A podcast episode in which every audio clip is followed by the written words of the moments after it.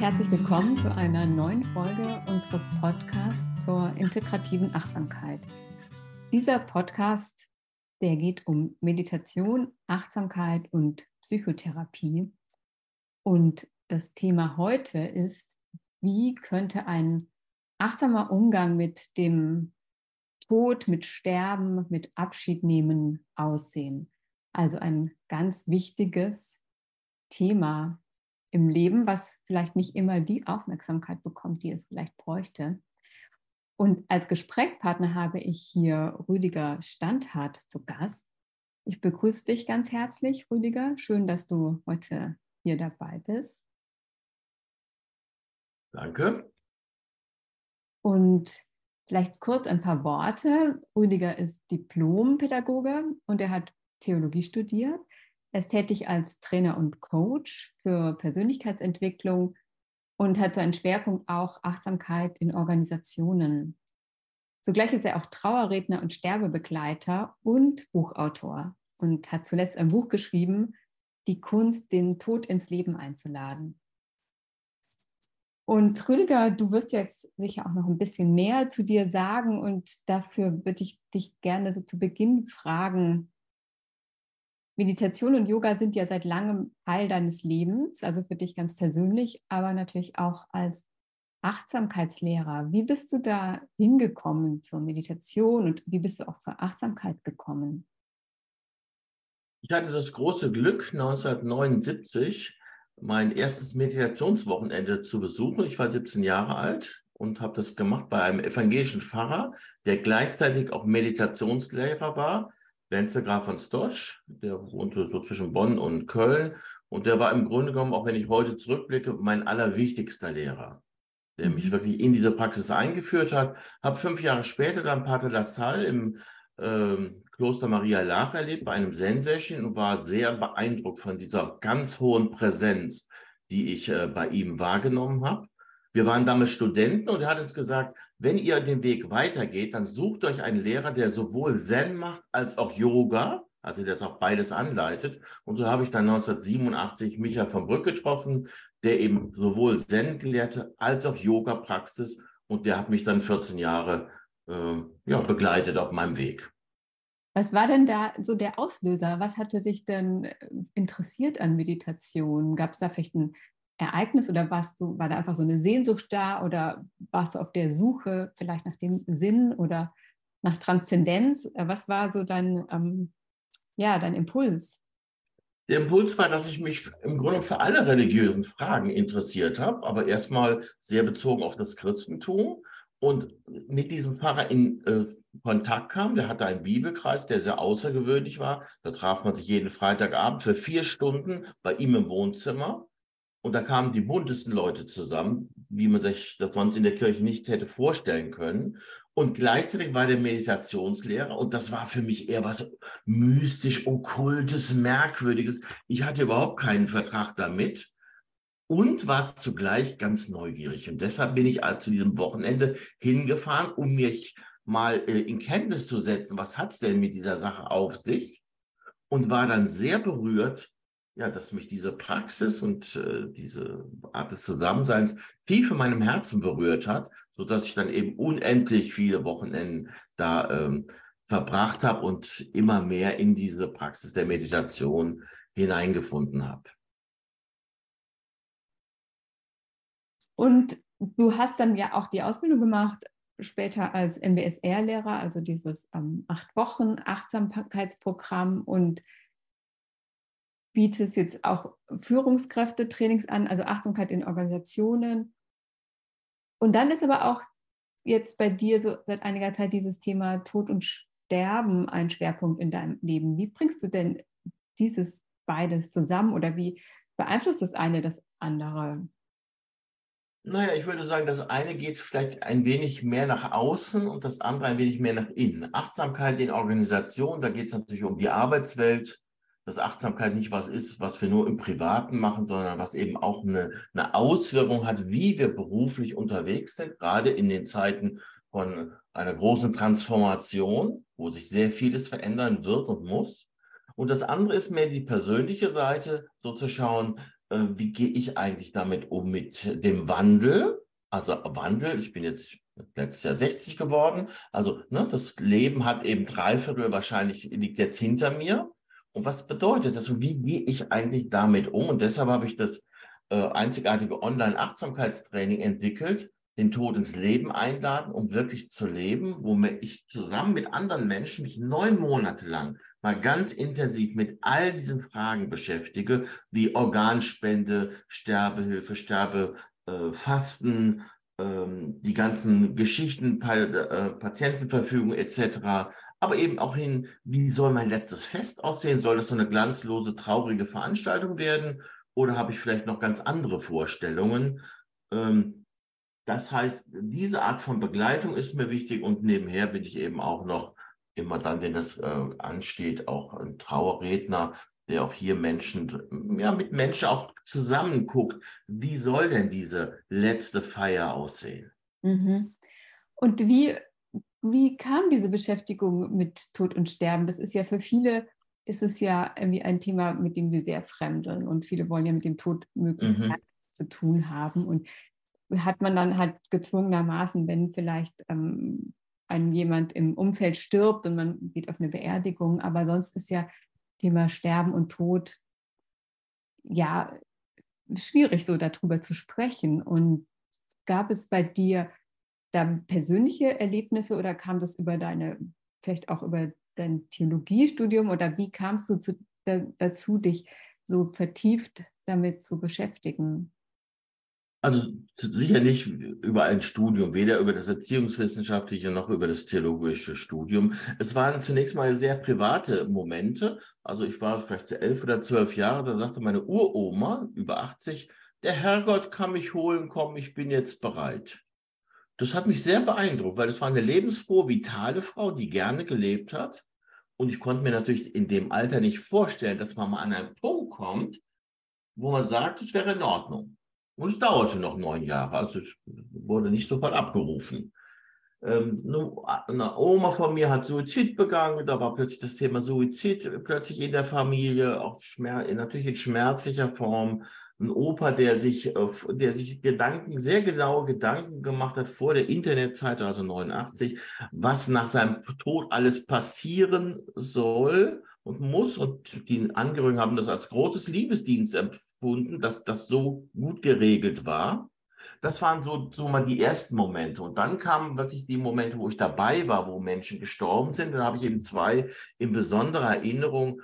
Und das habe ich, wenn ich das einfach zusammenfassen darf, als einen als einen heiligen Moment in meinem Leben erlebt. Als, ja, ich würde fast sagen, als ein stilles Glück, dabei, bei diesem Übergang dabei gewesen zu sein, ohne Angst, einfach wie, wie als hätte ich mich, nur war es, das, äh, war es der Stuhl am Krankenbett und nicht das Sitzkissen, aber genauso vertrauensvoll sich hinzusetzen, in dem Wissen, es gibt hier nichts zu tun.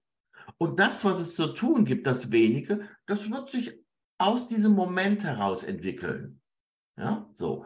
Und insofern war, aber, wurde ich fasziniert, weil ich natürlich auch die beiden Geburten der Kinder erlebt, zu Hause miterlebt hatte und fand das ebenfalls magisch. Ja, und dachte, okay, das sind die beiden großen Momente, wo wir kommen und wo wir gehen. Und äh, ich möchte gerne dabei sein. Also, das ist schon mal ganz klar. Und ähm, dann habe ich eben ähm, später ein Unternehmen, ein Automobilunternehmen begleitet, habe mit denen eine ganz professionelle Nachfolge auf den Weg gebracht und habe denen dann irgendwann ein Nachfolgehandbuch empfohlen. Das hatte ich mir mehr oder weniger ausgedacht in dem Moment, weil ich dachte, das brauchen die jetzt. Und fuhr abends nach Hause und dachte, du bist ja ein Schlauberger. Ja, machst andere große ne, Ideen, wie wär's mal, wenn du es selber machst? Und habe dann so ein Notfallhandbuch für mich selber angelegt ja? Und das wurde allmählich mehr. Und dann im Jahreswechsel 2021, das war dann nochmal ein besonderer Moment. Ich hatte das Taubuch geschrieben in, dem, in diesem Jahr 20 und zwischen den Jahren hatte ich ein bisschen Zeit, wollte irgendwas machen, nahm also jetzt das Vorsorgehandbuch, schlug das auf und ich werde es, und ich hatte es ja schon öfters aufgeschlagen, aber dieses Mal war ich verstört. Ich sah nämlich ein Inhaltsverzeichnis und als nächstes Blatt meine Patientenverfügung. Und dachte mir, wie kann man nur so bescheuert sein, so ein Handbuch anzulegen? Denn wenn ich nicht mehr bin, ich habe ja zwei Jungs, die sind um die 30, dann werden die sich dieses Buch, die wissen genau, wo das ist, nehmen und aufschlagen. Dann wollen die doch kein Inhaltsverzeichnis sehen. Also habe ich den langen Brief geschrieben. Dann haben sie versucht, so gut es mir möglich war, emotional abzuholen. Ja, und später habe ich dann überlegt, bei einem guten Buch schreibt man Schlusswort. Was ist eigentlich mein Schlusswort am Ende meines Handbuches?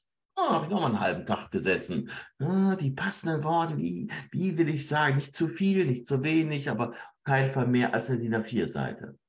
Und daraufhin habe ich gerne gespürt, da ist so viel Energie dahinter, dass es mich förmlich in das Thema hineingezogen hat. Und ja, dann bin ich einfach auf umfassendste Entdeckungsreise gegangen und habe all die Orte aufgesucht, die man üblicherweise vielleicht eher nicht so aufsucht, weil mhm. ich sie einfach, mhm. weil ich so neugierig war. Ich war richtig im Forschergeist mhm. unterwegs. Ja, da kommen wir noch gleich dazu, was du da für Orte aufgesucht hast. Aber vielleicht, warum sollten wir uns denn mitten im Leben mit dem Tod beschäftigen? Also zunächst einmal, wir sollen gar nichts. Ich werde das immer gefragt, ob man das jetzt machen müsse. Und meine Antwort ist sehr trivial. Ich sage immer, ich empfehle nur den regelmäßigen Gang aufs Klo. Wenn man das nicht macht, dann kommt man in Schwierigkeiten. Man muss sich nur bewusst sein, wenn man das jetzt nicht macht, und das machen ja über 90 Prozent machen das nicht, dann habe ich es nicht mehr mit dem ganzen Leben zu tun, sondern nur noch mit dem reduzierten Leben. Weil Tod gehört untrennbar dazu und ist eine nicht zu unterschätzende Größe. Heißt also, wenn ich mit einem halben Leben zufrieden bin, dann habe ich nichts zu tun, dann mache ich es wie die große Mehrheit und sage, ich verdränge das Thema. Wenn ich aber sage, ich möchte das Leben wirklich in der Tiefe auskosten und erleben, dann glaube ich, macht es sinnvoll und zwar auch deshalb, weil wir doch alle nicht wissen, wann es soweit ist. Ich bin jetzt 61, meine Studienfreunde sind mehr, mehrheitlich bereits gestorben. 57, 59. Wer sagt denn, dass ich jetzt noch, ich sag mal, 18 Jahre habe, was mir vom Durchschnitt her, so sagt das Statistische Bundesamt, zusteht? Es kann heute Abend zu Ende sein. Und dann ist ja die entscheidende Frage, wäre das für mich in Ordnung, wenn ich heute Abend plötzlich so ein Gefühl habe, oh, ich glaube, es, es, fühlt sich so an, wie ich bei anderen Menschen dabei war, wo ich auch spürte. Es ist nicht mehr lange. Und jetzt spüre ich es aber bei mir, oh, jetzt ist es zu Ende. Mhm, mhm. Also eigentlich ist der dieses dem Toten Platz zu geben oder dem Sterben oder diesem Wissen darum, ist ja wie so ein Weckruf, wirklich auch eine Einladung, das Leben auszukosten, wie, es ist ja tatsächlich so, wir können nie wissen, ob wir den, das Ende des, des Tages erleben werden. Wir wissen mhm. einfach, wenn wir sterben und dann wirklich auch in dem Bewusstsein das zu tun, was einem wirklich wichtig ist, diese wichtigen Dinge nicht aufzuschieben mhm. und, und auch diese einzelnen Momente auszukosten und zu genießen. Genau. Und im Buddhismus, ich komme jetzt auf den Buddhismus, weil ja die Achtsamkeit nun mal aus dem Buddhismus sich entwickelt hat, auch wenn wir diese Form von säkularer Achtsamkeit praktizieren. Im Buddhismus ist es ja eine ganz wichtige Tradition. Einmal natürlich die Anicca, die Vergänglichkeit, der Wandel, also ein Merkmal unserer Existenz. Aber auch es gibt ja Traditionen, in denen es üblich ist, fünfmal am Tag an den eigenen Tod zu denken. Mhm. Hast du so eine Form von eigener Praxis oder Meditation, wie du das, dem Thema Tod und Sterben einen Platz gibst in deinem Leben? Also für mich ist der wichtigste Moment der Moment des Aufwachens. Und ich empfehle das auch, äh, auch mit den Menschen, mit denen ich unterwegs bin, diesen Moment bewusst zu erleben, die Hand, eine Hand auf die Bauchdecke zu legen und zu spüren, das Wichtigste des heutigen Tages ist bereits jetzt passiert. Es atmet mich wieder. Nicht ich atme, es atmet mich. Da, also sich wirklich mit diesem Zauber des Lebens bewusst zu verbinden. Ja? Und äh, ansonsten würde ich für mich sagen, ich habe natürlich keine Zählpraxis, dass ich jetzt weiß, wie oft, äh, ich sag mal, werde ich da, wie gesagt, ähm, ähm, daran erinnert. Was ich schätze, ist sehr diese ähm, diese Kontemplation im, im Buddhismus, alles, was mein und mir lieb ist, wird sich verändern und entschwinden. Mhm. Das halte ich für wichtig. Ja, weil wir ja oftmals das, was wir gerade machen, so, so wichtig äh, nehmen. Natürlich sollen wir es wichtig nehmen. Das ist das eine. Wir sollen es schon mit Herzblut tun und zugleich aber im Geiste der Vergänglichkeit, denn es geht schneller hier vorüber, als das Ganze sozusagen äh, geahnt ist. Und darum ist es mir persönlich wichtig, mit dem Tod zu leben. Also in meiner Wohnung gibt es ganz vieles, was mich an den Tod erinnert. Also in meinem Wohnzimmer steht die Urne von mir, meine Urne, die ich selber getöpfert habe. Mhm. Im Esszimmer steht mein Sarg, also das Unterteil, da ist jetzt ein Bücherregal draus gemacht worden. Ich sitze da also und, ah ja, ah ja, ja, da werde ich also mal drin liegen. Ja, Im Flur habe ich das Oberteil von dem Sarg, habe ich meinen Schreiner eine Garderobe draus machen lassen. Ja, kommen die Leute schon Treppe hoch, sehen sie schon, ah ja, hier. Oder hier in meinem Büro, in meinem ähm, Büro ist hinter mir das Bild äh, Leben und Tod von Gustav Klimt. Also mir ist es wichtig, immer wieder, also nicht jetzt einmal, dreimal, fünfmal, das ist natürlich nicht so, aber immer wieder damit erinnert zu werden, dass, dass dieser, dass, dass der Tod in, an dem großen Gasthaustisch immer mehr zu einem normalen ähm, Mitesser wird. Mhm, mh. Ja? Und, und das hast du selbst ganz ähm, konkret auch schon für dich umgesetzt. Also wie du, du sagst, du hast deine eigene Urne getöpfert, du hast deinen Sarg aufgestellt. Das sind, das sind deine Wege, wie du dich letztlich auch vorbereitest, jetzt schon? Ja, indem ich, also einerseits, ich bin jemand, der es gerne ganz praktisch und handfest hat, ja, ne? also und, und, und damit, ich möchte mal sagen, zu leben, aber das bedeutet natürlich viel mehr. Das ist ja nur, man könnte sagen, die obere, oberste Schicht, die äußere Schicht, die sicher für die Erinnerung wichtig ist, aber das geht natürlich tiefer. Also zum Beispiel, meine Eltern sind jetzt 83 und 88 und wir haben jetzt vor einem knappen Jahr zusammengesetzt mit meiner Schwester zusammen auch uns überlegt, was wir machen, wenn einer von den beiden stirbt. Also wenn einer von den beiden stirbt, kann man nicht erschrocken sein. Erschrocken ist man nur, wenn man nicht mit dem Tod lebt. Ja? Ne? Also für mich wäre es zum Beispiel ganz selbstverständlich, in dem Moment, wenn mich die Nachricht ereilt, innezuhalten alles für die nächsten sieben Tage, was ich mache, was so wichtig ist, abzusagen und nach Lorch zu sagen, fahren, um dort zu sein. Ja, um zu sagen, ich weiß nicht, was dann genau passiert. Es gibt ein paar Ideen, ob die dann noch stimmen oder nicht, das wird man dann sehen. Aber dass, dass ich diese Bereitschaft habe, mich stören zu lassen. Und dass ich ein Verständnis habe, dass diese Zeit, und das sagen alle Trauerexperten, die ich kenne, die Zeit zwischen Tod und Beerdigung ist eine heilige Zeit. Wenn ich da wirklich bin und mich mit allem, alles auch in mir zulasse, ja, dann gehe geh ich schon völlig anders zur Beerdigung. Mhm, mh. Ja, weil ich natürlich die entscheidende, die entscheidende Arbeit habe ich in den Tagen vorher gemacht. Und jetzt heißt es, okay, jetzt, mach, jetzt bringen wir es äußerlich zu Ende und da kommen auch noch andere Menschen dazu. Aber wenn ich natürlich nur das tue, was die Mehrheit tut, die, die, die organisiert nur, Punkt eins, irgendwas, und ansonsten geht die Arbeit weiter, als wäre nicht viel passiert. Und das gilt in unserer Kultur, ich kenne ganz viele Beispiele, auch hier im Umkreis, wo ich wohne, als völlig normal.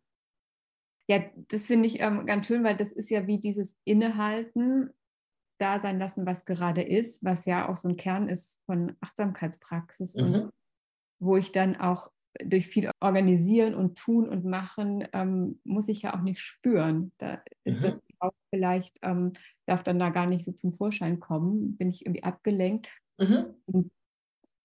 Vorbereitet zu sein und sich dann wirklich auch die Zeit zu nehmen, innerlich sich darauf einzulassen, auf diese Situation.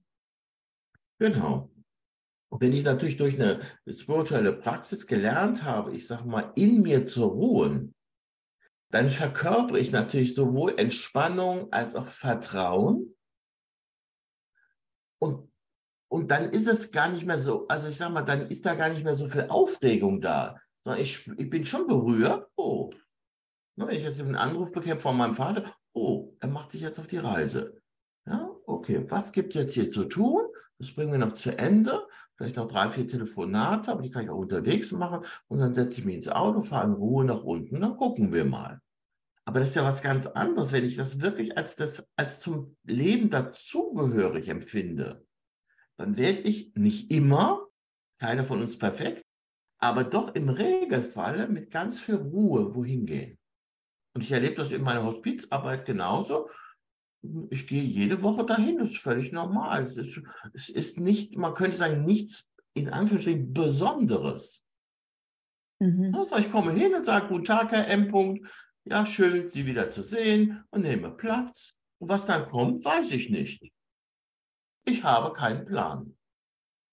Ich bin mit meinem ganzen Menschsein, bin ich da und ich bin für diesen Menschen da.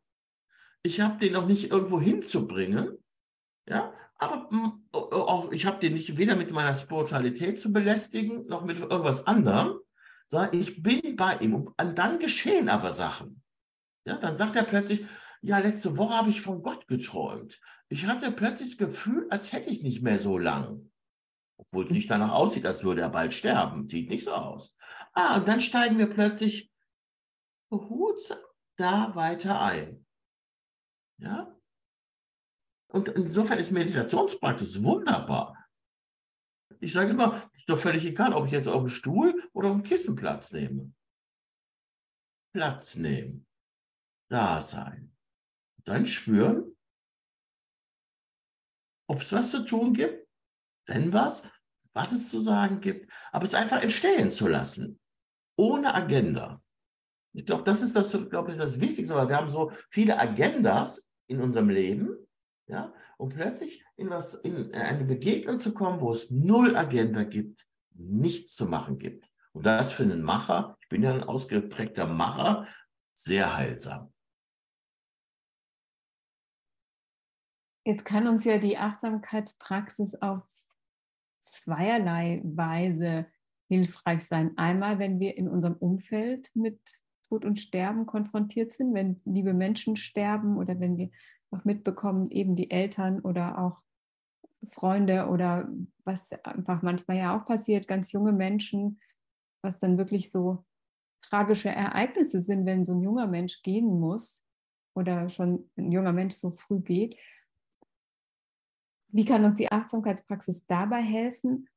Und das andere wäre, wie können wir uns denn selbst auf den eigenen Tod, wann immer er dann kommt, vorbereiten. Da hast du jetzt schon ein bisschen was angedeutet. Aber bleiben wir erstmal nochmal bei dem, wie hilft uns eine Achtsamkeitspraxis, wenn wir in unserem Umfeld Tod und Sterben erleben. Für mich wird das Wort Nichtwissen und diese Haltung, die dahinter steckt, immer wichtiger. Nicht immer wissen zu müssen. Also du hast ja vorhin gesagt, da stirbt ein junger Mensch. Ich weiß es nicht ich habe doch so, ich habe doch so einen kleinen Einblick in dieses großartige Leben. Das ist doch so übersichtlich, was ich erkannt habe. Ja, es könnte doch sein, zumindest das mal zu denken, dass es alles richtig war. Ja, dass warum auch immer für diesen Menschen, ich sage sag das mal so etwas weltlich lapidar, 23 Jahre vorgesehen waren und nicht mehr. Und jetzt stirbt er. Und alles ist in Ordnung. Das gilt jetzt nicht den, den Trauenden zu sagen. Ne?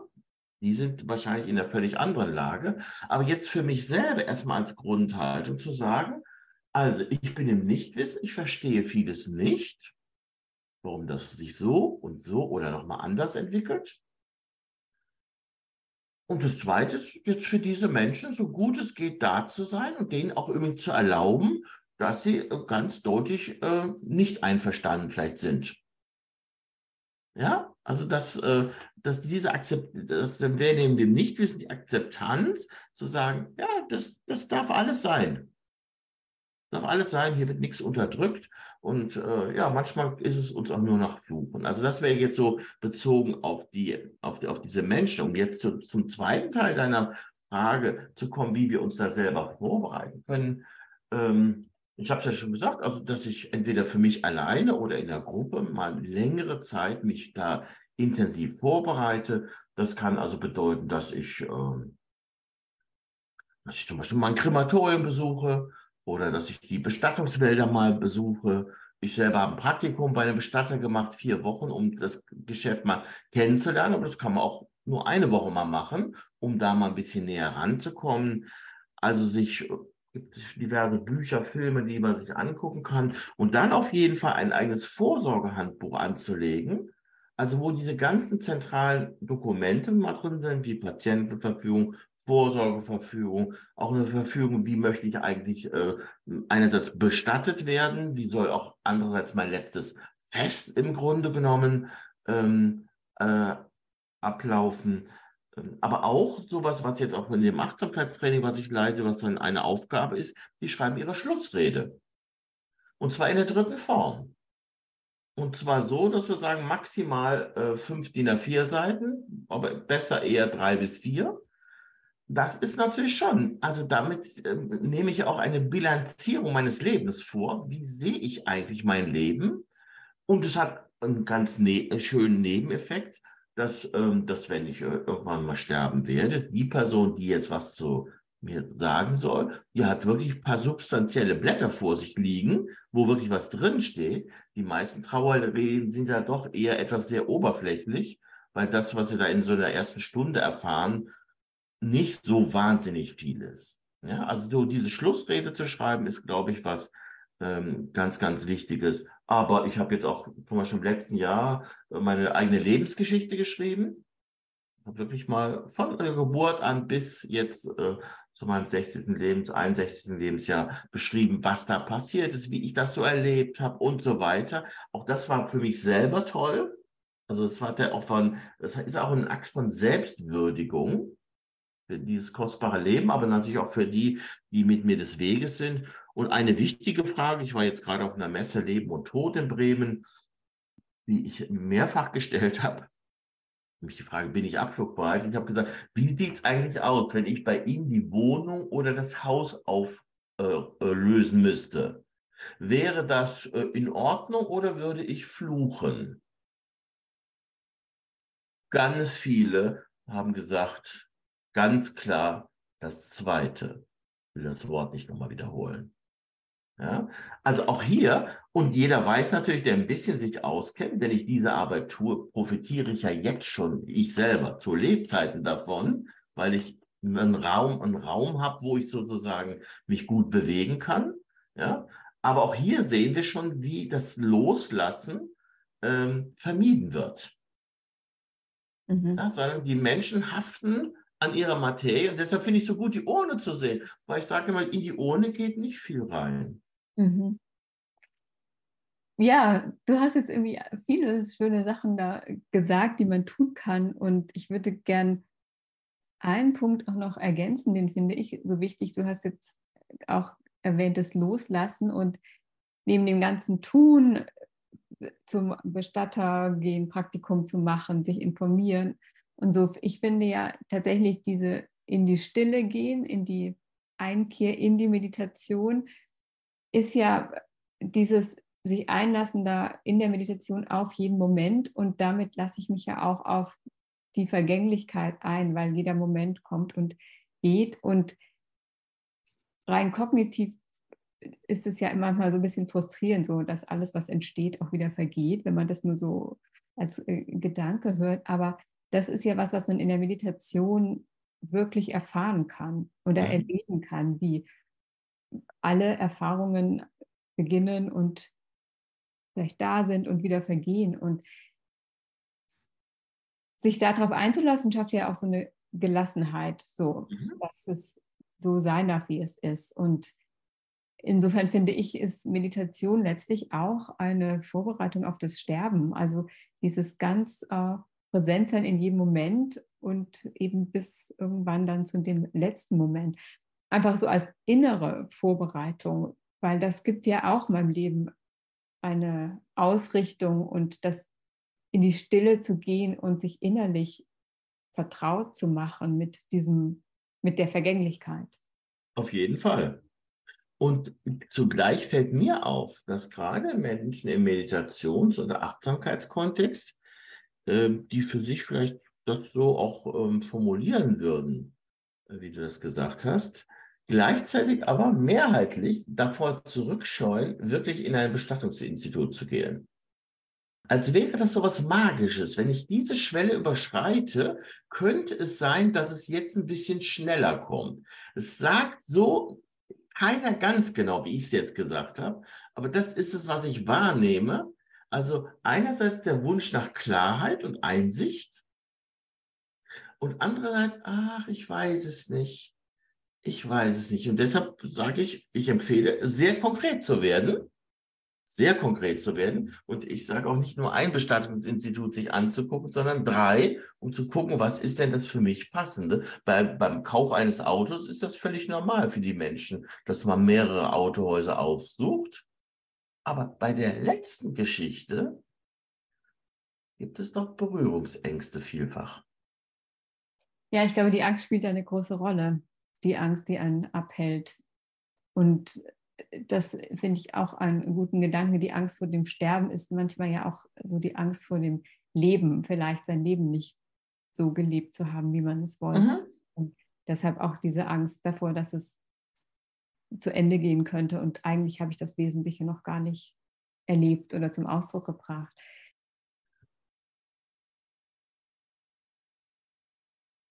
Wie hat sich denn dein Leben durch die Beschäftigung mit dem Sterben verändert?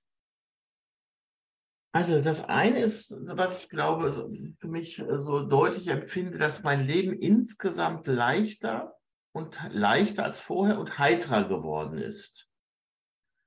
Ähm und, äh, und der für mich wichtigste Moment war, dass ich irgendwann mich mit dieser Frage beschäftigt habe, bin ich eigentlich abflugbereit?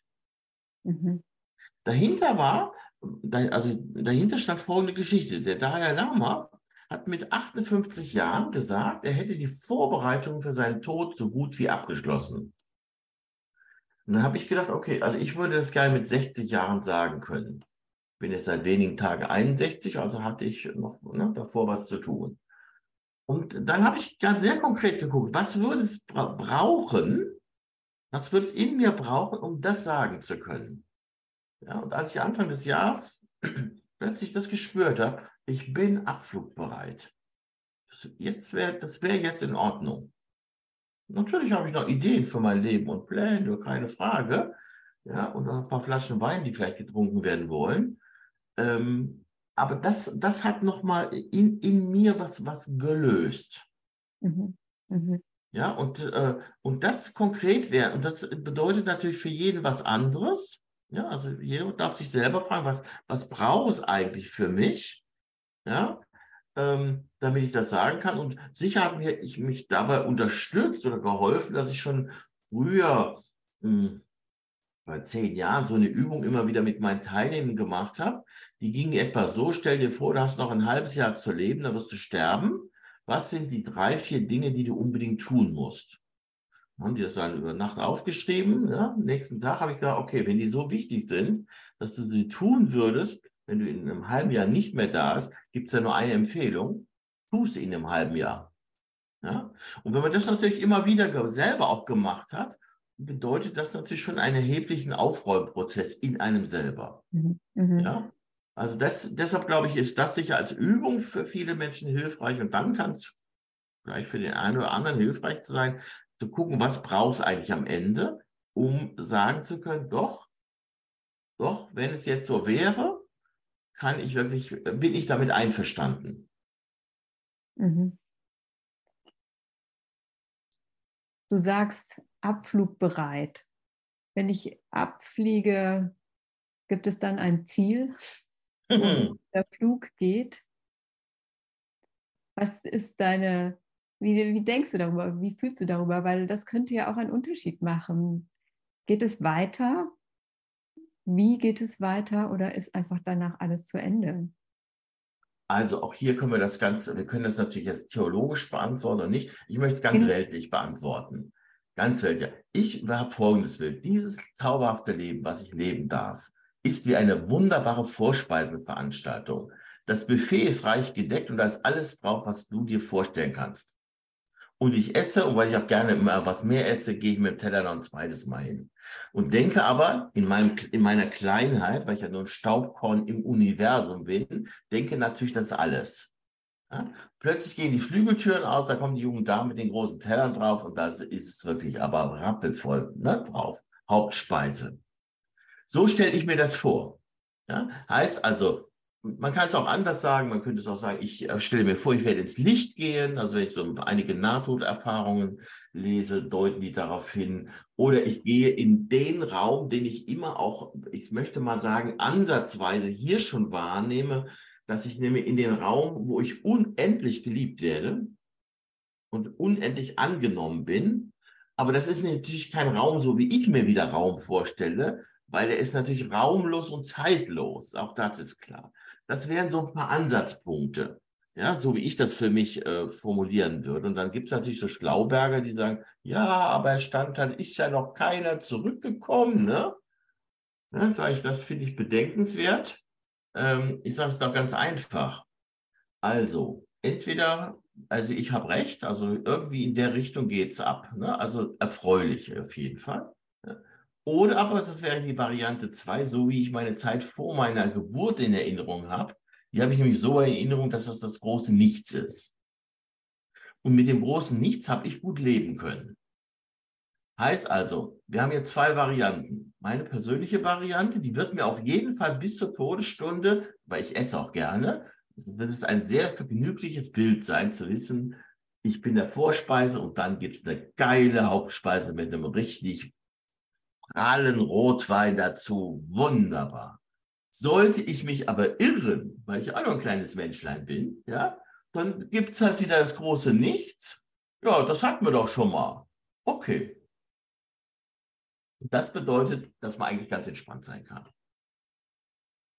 Ja, das ist doch ein gutes Schlusswort. Entspannt sein, das Leben genießen, das Leben auskosten und sich vorbereiten, dass es irgendwann ein Ende hat. Ganz herzlichen Dank, Rüdiger, für dich, für deine ja so lebendige Beschreibung irgendwie dieser Prozesse und dieser, dieses ganzen Themas Tod und Sterben. Und vielen Dank, dass du hier bei dem Podcast zu Gast warst. Ja, ebenfalls vielen Dank, Oshan, dass ich dabei sein durfte.